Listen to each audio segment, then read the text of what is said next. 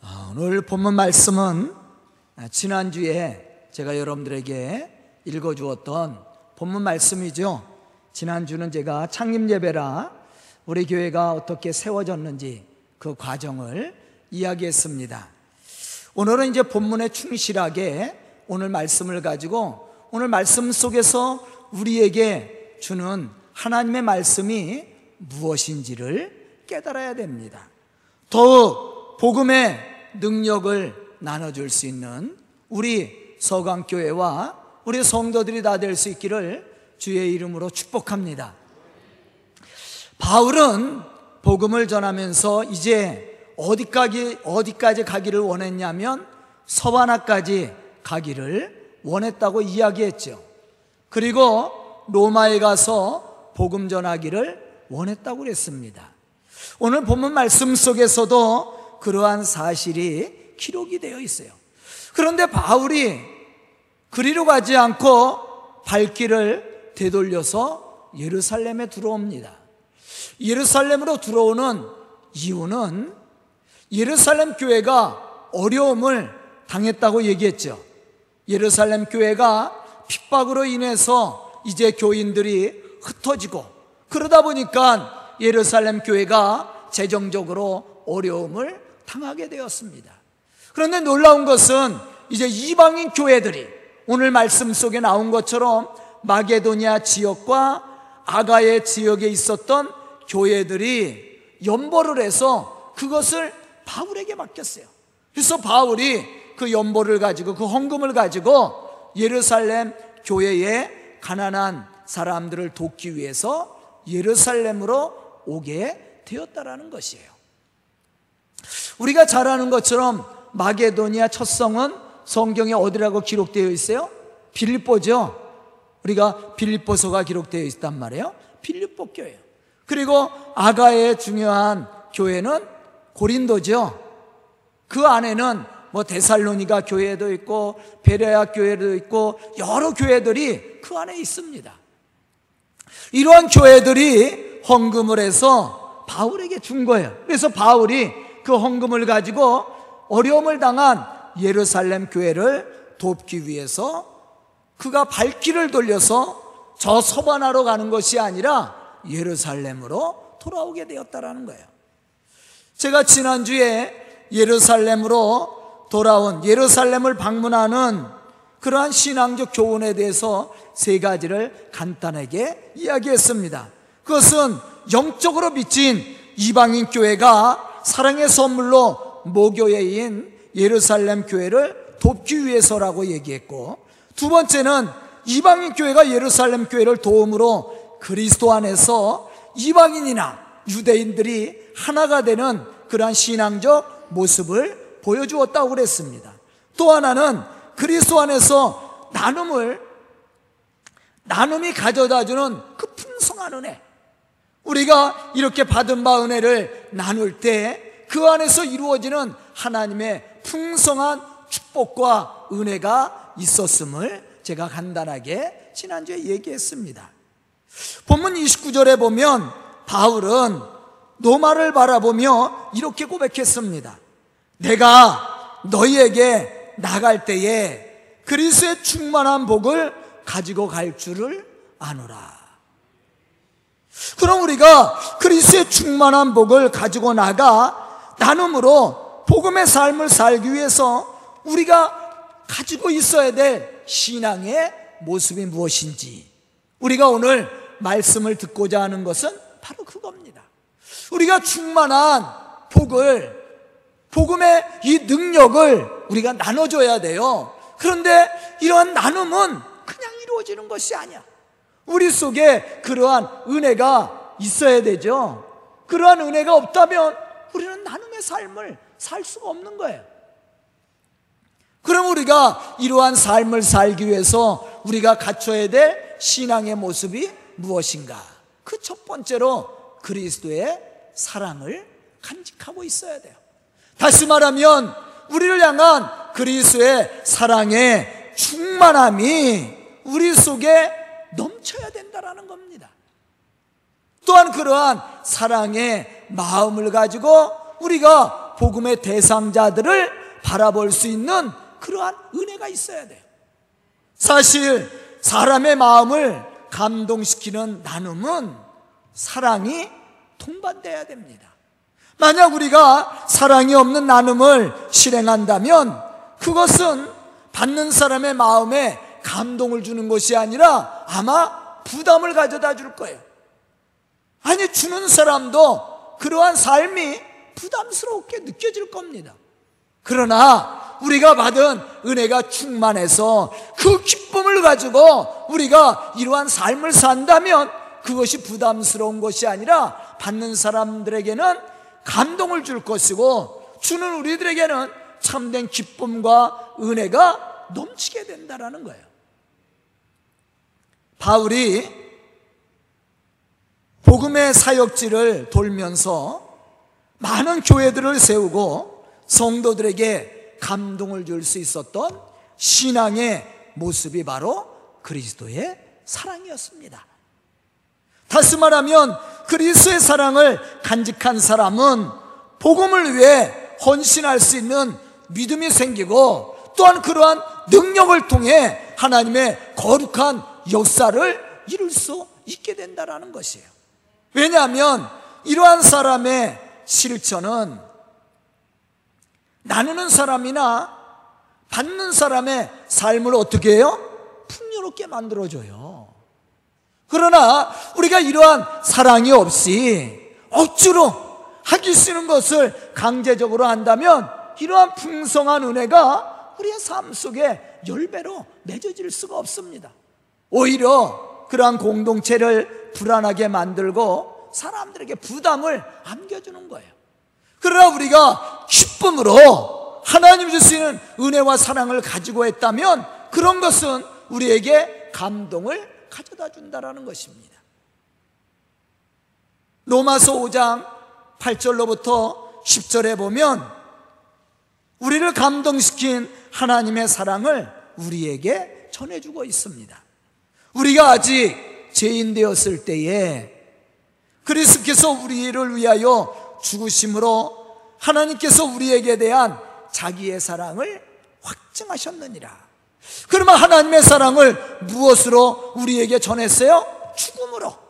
십자가의 죽음으로써 우리에게 그러한 사랑을 전해줬다라는 거예요. 그러면 이제 우리가 그의 피로 말미암아 의롭다 하심을 받았으니 더욱 그로 말미암아 진노하심에서 구원을 받은 것이니 곧 우리가 원수 되었을 때에 그의 아들의 죽으심으로 말미암아 하나님과 화목하게 되었은즉 화목하게 된 자로서는 더욱 그의 살아나심으로 말미암아 구원을 받을 것이니라. 아멘.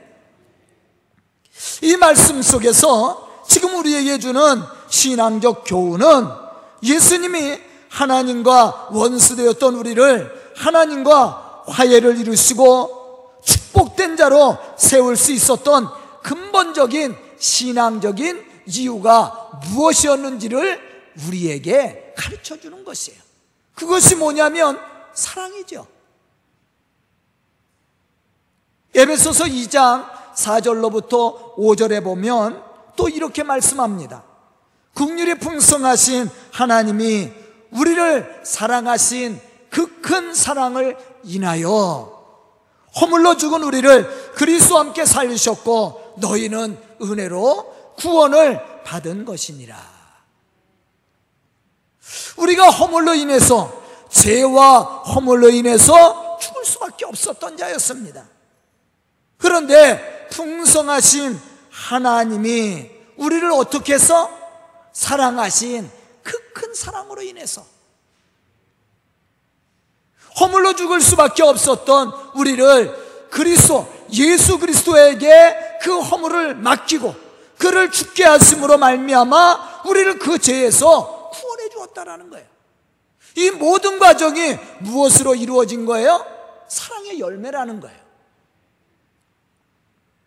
사실 하나님의 풍성하신 사랑이 없었다면 우리는 영원히 죽을 수밖에 없었던 죄인들입니다. 그런데 우리가 이러한 죄에서 자유를 얻고 구원함을 얻을 수 있었던 것은 하나님의 사랑이 있었기 때문이었어요. 그러한 사랑을 예수 그리스도가 십자가에서 실천했습니다. 그러면 예수님이 십자가에서 그 고난의 십자가를 지심으로 그것을 이룰 수 있었던 근본적인 이유가 뭐예요? 거기에도 사랑이 있었다라는 거예요. 이게 사랑의 심이야. 이게 복음의 능력입니다. 우리가 이러한 복음의 사명을 감당할 수 있는 능력이 어디서 나오느냐? 바로 그리스도의 사랑에 있다라는 거예요. 우리를 향하신 그리스도의 그 사랑의 풍성함이 우리에게 있을 때 우리는 그러한 은혜를 나눠줄 수 있는 거예요. 만약에 우리 속에 그러한 사랑의 은혜가 없다면 우리는 복음의 사명을 감당할 수가 없습니다. 복음은 쉬운 게 아니에요. 그냥 예수 믿으세요. 지나가는 사람 붙잡고 예수 믿으세요 했다고 그래서 감동받지 않는다라고 그랬죠. 열매가 맺어지질 않아요. 제가 그랬잖아요. 여러분들이 교회 나오는 것 때문에 믿지 않는 사람들 감동받지 않는다고. 제가 목사이기 때문에 사람들이 감동받지 않아요. 그럼 어떻게 해야 그들을 감동시키고 변화를 일으킬 수 있습니까? 바로 사랑의 실천입니다. 우리가 받은 바 은혜를 나눠줘야 돼. 그런데 이러한 나눔은 우리 속에 이러한 충만한 은혜와 사랑이 있어야 나눠줄 수 있는 거예요. 우리 속에 그러한 사랑과 은혜가 없다면 우리는 이러한 나눔의 삶, 감동의 삶을 살 수 없습니다. 제가 일부 예배 때도 비유로 들었어요. 우리 아주 저거만 유치부 아이들에게 여러분들 먹을 것을 줘봐요. 그러면 받죠. 그리고 다시 달래보세요. 주나. 안 줘요. 두 개를 주면 두 손 붙잡고 두 개 있는 건 안 줍니다. 그런데 두 개를 붙잡고 있는데 또 다른 거를 줘보세요. 그러면 두 손 든 것 중에 하나를 줍니다. 근데 하나를 그냥 작은 걸 줘.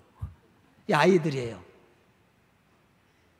절대 안 주다가 두 손 붙잡고 있는데 다른 것을 주면 그것을 받기 위해 하나를 줍니다. 이게 충만이야. 따지고 보면.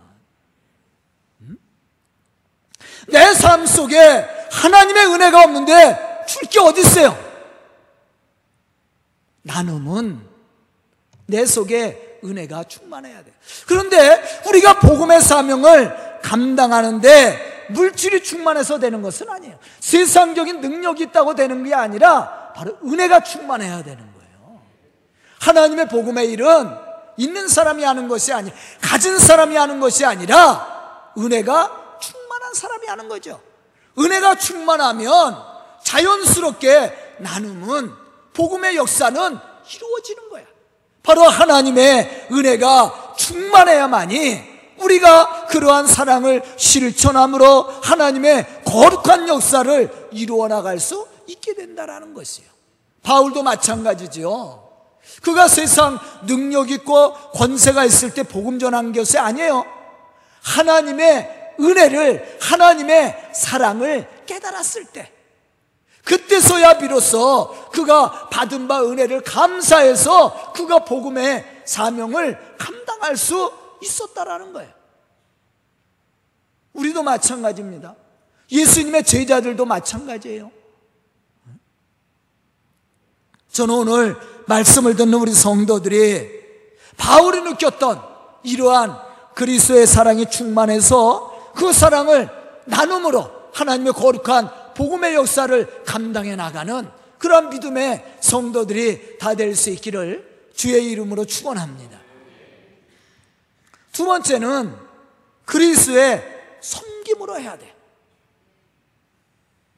우리가 예수님의 삶 속에서 발견할 수 있는 참된 신앙의 모습은 사랑의 섬김이었다라는 거예요.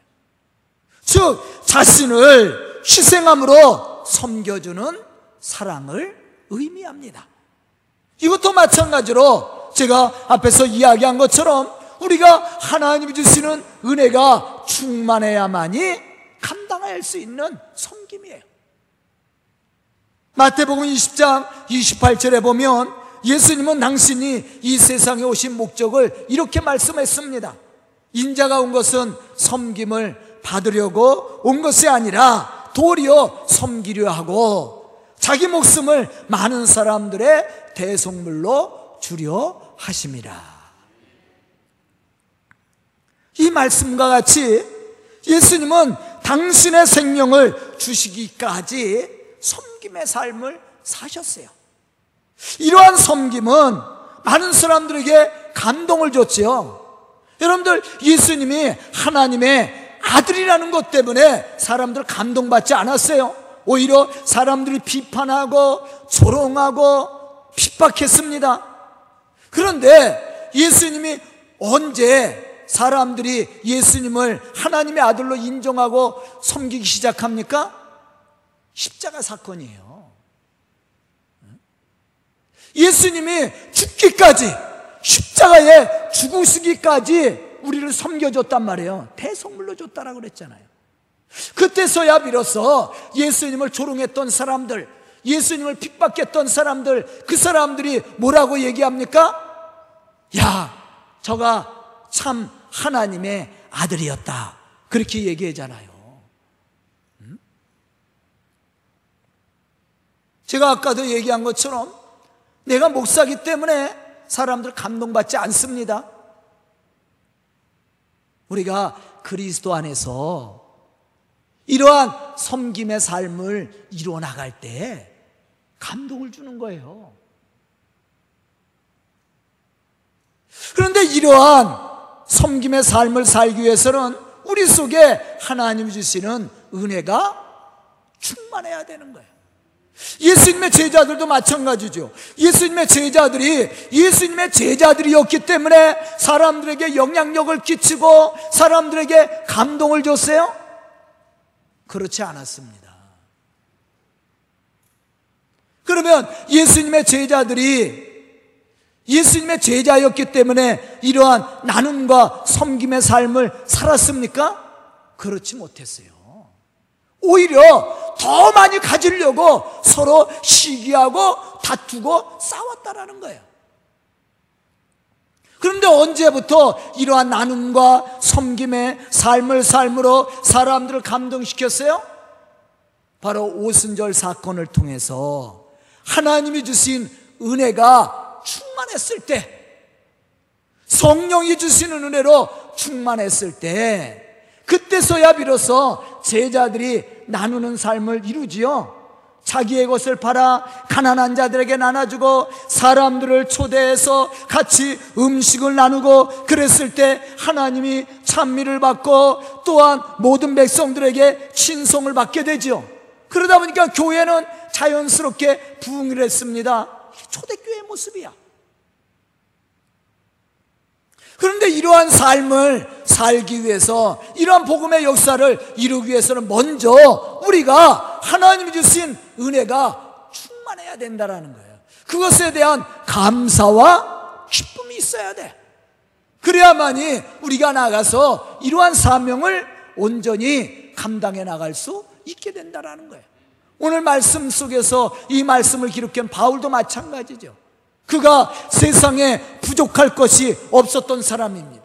율법적으로도 그렇고 또한 세상적인 지식적으로도 그렇고 명예도 그렇고 재물도 그렇고 모든 것에 부족함이 없었던 사람이야.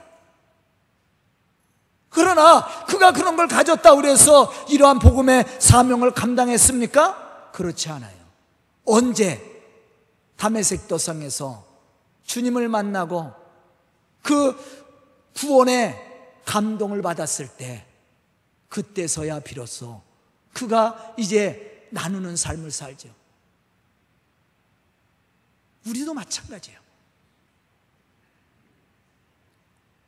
로마서 14장 1절에 보면 이렇게 말씀합니다. 이로써 그리스를 섬기는 자는 하나님을 기쁘시게 하며 사람들에게도 칭찬을 받느니라. 누가 하나님을 기쁘시게 하고 사람들에게 칭찬을 받아요? 섬기는 사람이야. 그런데 이러한 섬김은 하나님이 주시는 은혜가 충만해야 된다는. 이러한 충만한 은혜가 있는 사람이 이러한 섬김의 삶을 통해서 하나님을 기쁘시게 하고 또 믿지 않은 사람들에게 감동을 주므로 그들에게 친송을 받는 거예요. 이러한 사람이 좋은 일꾼이죠. 이러한 사람들이 교회 안에 많아야 하나님의 거룩한 역사를 이루고 또한 교회를 부흥시키며 주의 놀라운 복음의 역사를 이루는 사람이에요. 갈라디아서 5장 13절에 보면 또 바울은 이렇게 말하고 있습니다. 형제들아, 우리가 자유를 위하여 부르심을 입었나니 그러나 그 자유로 육체의 기회로 삼지 말고 오직 사랑으로 서로 타라. 여기서 바울은 그리스도로 말미암아 얻은 구원의 기쁨과 능력을 이웃과 함께 나눔으로 하나님을 영화롭게 할 뿐만 아니라 믿는 자로서 맡겨진 그 복음의 사명을 감당하라고 말씀하고 있습니다. 사실 하나님이 저와 우리 성도들을 부르신 이유도 또 하나님이 이곳에 교회를 세우신 이유도 바로 여기에 있습니다. 그러므로 우리는 하나님이 우리에게 이러한 은혜를 허락해 주셨듯이 이러한 은사와 능력을 주셨듯이 우리도 이제 이런 것을 가지고 우리의 육체의 욕심을 따라 사는 것이 아니라 하나님의 거룩한 일들을 감당해야 됩니다. 그 일을 이루기 위해서는 우리가 섬기는 삶을 살아야 돼요. 우리의 이웃을 섬겨야 됩니다. 바로 그것이 하나님의 거룩한 일들을 이루어가는 믿음의 사람이 되는 거예요. 세 번째는 모든 일에 감사와 기쁨으로 해야 된다. 아멘. 은혜가 있어야 감사도 나오고요. 기쁨도 나오는 거야. 만약에 우리 속에 은혜가 없다면 감사가 아니라 불평이 나오게 되었어요. 기쁨으로 하는 것이 아니라 아마 의무감에 할 수도 있습니다. 중요한 것은 우리가 어떠한 마음을 가지고 하느냐. 그건 감사와 기쁨이에요. 거기에는 문제가 생기질 않아. 감사와 기쁨으로 한 일에는요, 실패가 와도 문제 생기지 않아요. 성공이 와도 문제가 생기질 않아. 그런데 문제는 억지로 하기 때문에 문제가 생기는 거야. 불평도 생기고. 본문 26절로부터 27절에 보면 바울은 이렇게 말합니다. 마게도니아와 아가야 사람들이 예루살렘 성도 중 가난한 자들을 위하여 기쁘게 얼마를 연보하였고 그들에게 빚진 자로 영적인 것을 나눠 가졌으므로 육적인 것으로 그들을 섬기는 것이 마땅하도다. 이 말씀이 얼마나 중요한지 몰라요? 마게도니아와 아가야 사람들이 예루살렘의 가난한 사람들을 돕기 위해서 연보를 했다고 그랬어요. 어떻게 했다고 그랬어요? 기쁨으로. 기쁨으로 했다. 그러면서 또 말씀하는 것이 뭐예요?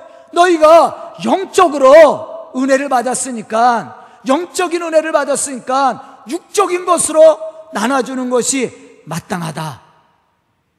이 말씀을 잘 이해를 해야 돼요. 복음을 위해서 헌신하는 사람이 어떠한 사람이요? 영적인 은혜가 있는 사람이야.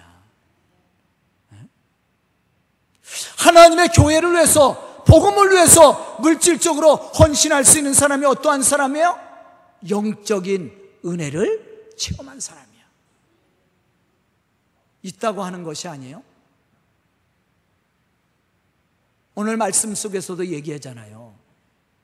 너희가 영적으로 나눔을 가졌으니 너희는 빚진 자다.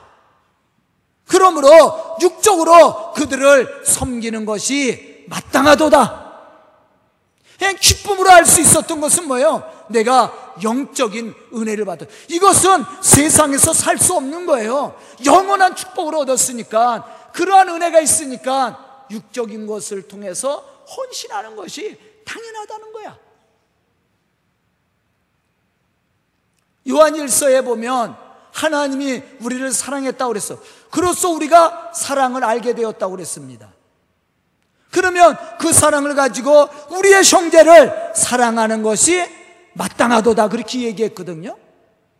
하나님의 은혜와 사랑을 간직한 사람은 자기의 생명을 걸고도 헌신하게 되는 거예요. 그런데 그러면서도 기쁨을. 초대교회 제자들이 자기의 것을 나눠주면서도 자기의 것을 팔아 가난한 자들을 위해서 나눠주면서도 기뻐하였다 그렇게 얘기하잖아요. 그게 당연한 거야. 그것은 은혜를 체험한 사람만이 가질 수 있는 축복입니다.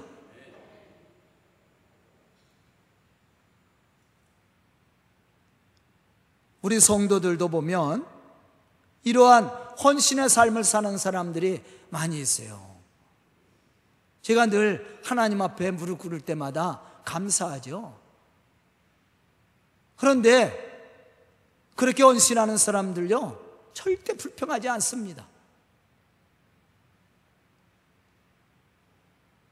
이제 올해도 우리 교세란 목사님들이 이제 교회를 하나 인테리어를 해줍니다. 근데 올해는 인테리어가 아니라 건축이에요. 우리가 답사를 갔는데 도저히 고칠 수가 없어. 고쳐도 아무 소용이 없어. 1년 안에 다 썩어버립니다. 그 교회 자체가 그렇게 되어 있어. 그래서 우리가 가서 의논하기를 인테리어는 해도 아무 소용없다, 이거. 1년 가면은 다, 다 그대로 원 상태로 된다. 다 썩어서. 그래서 건축하기로 작정을 했습니다. 우리가 제주도 함덕교회도 그랬고, 강원도 단양의 의풍교회도 마찬가지입니다. 인테리어 해주러 갔다가 두 교회가 건축됐어요. 그런데 하나님이 다 채워주셨어요. 근데 제가 감사하는 것은 우리 교세란 목사님들이에요. 사실 자기 자비 들여서 하는 거 아니에요. 돈 받고 하는 거 아니잖아요. 노동하면서. 그런데도요, 일할 때 어느 사람 불평 안 해요. 그냥 웃으면서, 아, 5일 동안 일하는데, 불평하는 사람 없이. 요새 노가다 시키면요, 아침에 왔다가 오후 5시 되면 딱 장비 내려놓고 갑니다. 절대 일 안 해요. 근데 목사님들요, 아침 새벽 6시에 나가서 밤 12시 넘도록 일해요. 왜? 공정을 맞춰야 되니까. 우리 제주도 함덕 제1교회 지을 때는요, 6개월 들어갔어요. 저는 두 주 들어갔어요. 우리 이재신 목사님 대전에서 6개월 동안 들어가서 그 건축 마쳤어요. 그럼 우리가 100%진 거거든요. 공사비가 1억 3천이 들어갔는데 1억 3천 하나도 비단 지고 다 모금이 됐습니다. 이번에도 똑같아요. 상황은.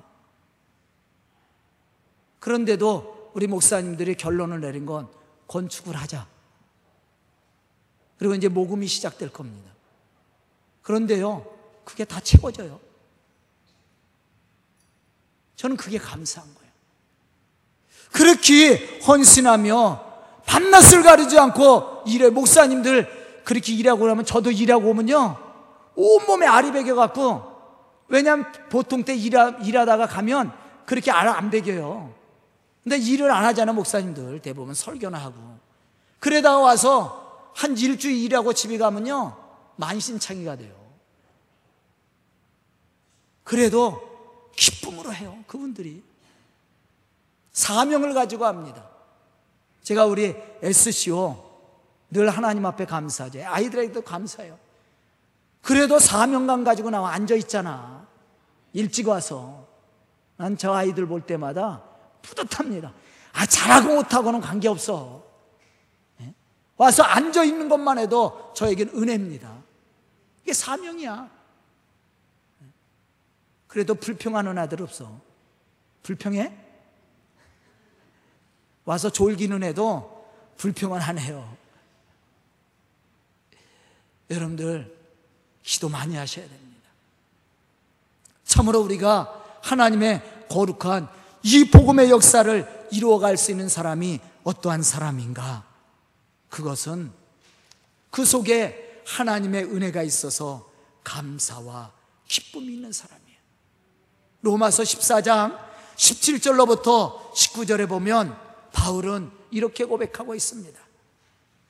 하나님의 나라는 먹는 것과 마시는 것이 아니요 오직 성령 안에 있는 의와 평강과 실학이라. 이로써 그리스를 섬기는 자는 하나님을 기쁘시게 하며 사람에게도 칭찬을 받느니라. 그러므로 우리가 화평의 일과 서로 덕을 세우는 일을 힘쓰느니라. 이 화평의 일과 덕을 세우는 일이 뭐예요? 복음이란 말이에요. 이 복음의 사명을 감당할 수 있는 사람이 어떠한 사람입니까? 바로 하나님의 은혜가 있는 사람이에요. 성령 안에서 하나님의 의와 평강과 실학을 체험한 사람이야. 이러한 은혜가 있는 사람이 하나님을 기쁘시게 할 뿐만 아니라 사람들에게 칭찬을 받음으로 주의 거룩한 이 복음의 역사를 감당해 나가는 믿음의 사람들입니다. 빌립보서 3장 1절에 보면 바울이 이렇게 말합니다. 끝으로 나의 형제들아 주 안에서 기뻐하라. 너희에게 이 같은 말을 쓰는 것이 내게는 수고로움이 없고 너희에게는 안전하니라.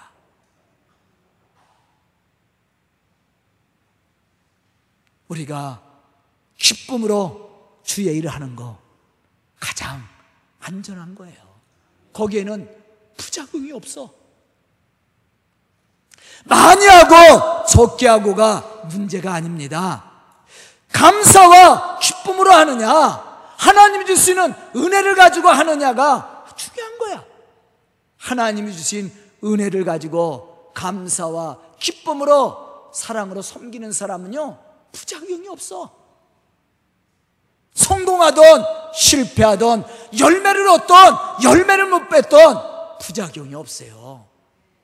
그래서 바울은 주 안에서 기뻐하라고 얘기한 거예요. 기쁨으로 하라. 하나님이 주시는 은혜로 하나님이 우리에게 허락하신 은혜의 충만함을 가지고 헌신하라는 거예요. 그러한 은혜를 가지고 섬기는 사람은요, 문제가 없어. 저는 우리 소강교회가 또 오늘 말씀을 듣는 우리 성도들이 이러한 은혜가 충만해서 참으로 그리스의 섬김의 삶을 이루되 감사와 기쁨을 가지고 주의 거룩한 이 복음의 역사를 감당해 나가는 그러한 믿음의 우리 서강교회와 우리 성도들이 다 될 수 있기를 주의 이름으로 축원합니다. 기도드리겠습니다. 은혜로우신 아버지 하나님 감사와 찬송을 드립니다. 이 시간 말씀 듣고 결단하며 주의 거룩한 역사를 이루어 나가는 우리 성도들에게 은혜를 더하여 주시고 믿음을 더하여 주시고 축복을 더하여 주시옵소서.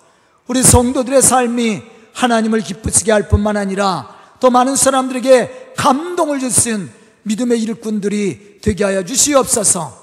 그래야 우리 성도들을 통해 교회가 품게 해 주시고 날마다 구원받는 사람들이 넘칠 수 있도록 축복하여 주시옵소서. 예수님의 이름 받들어 축복하며 기도드리옵나이다. 아멘.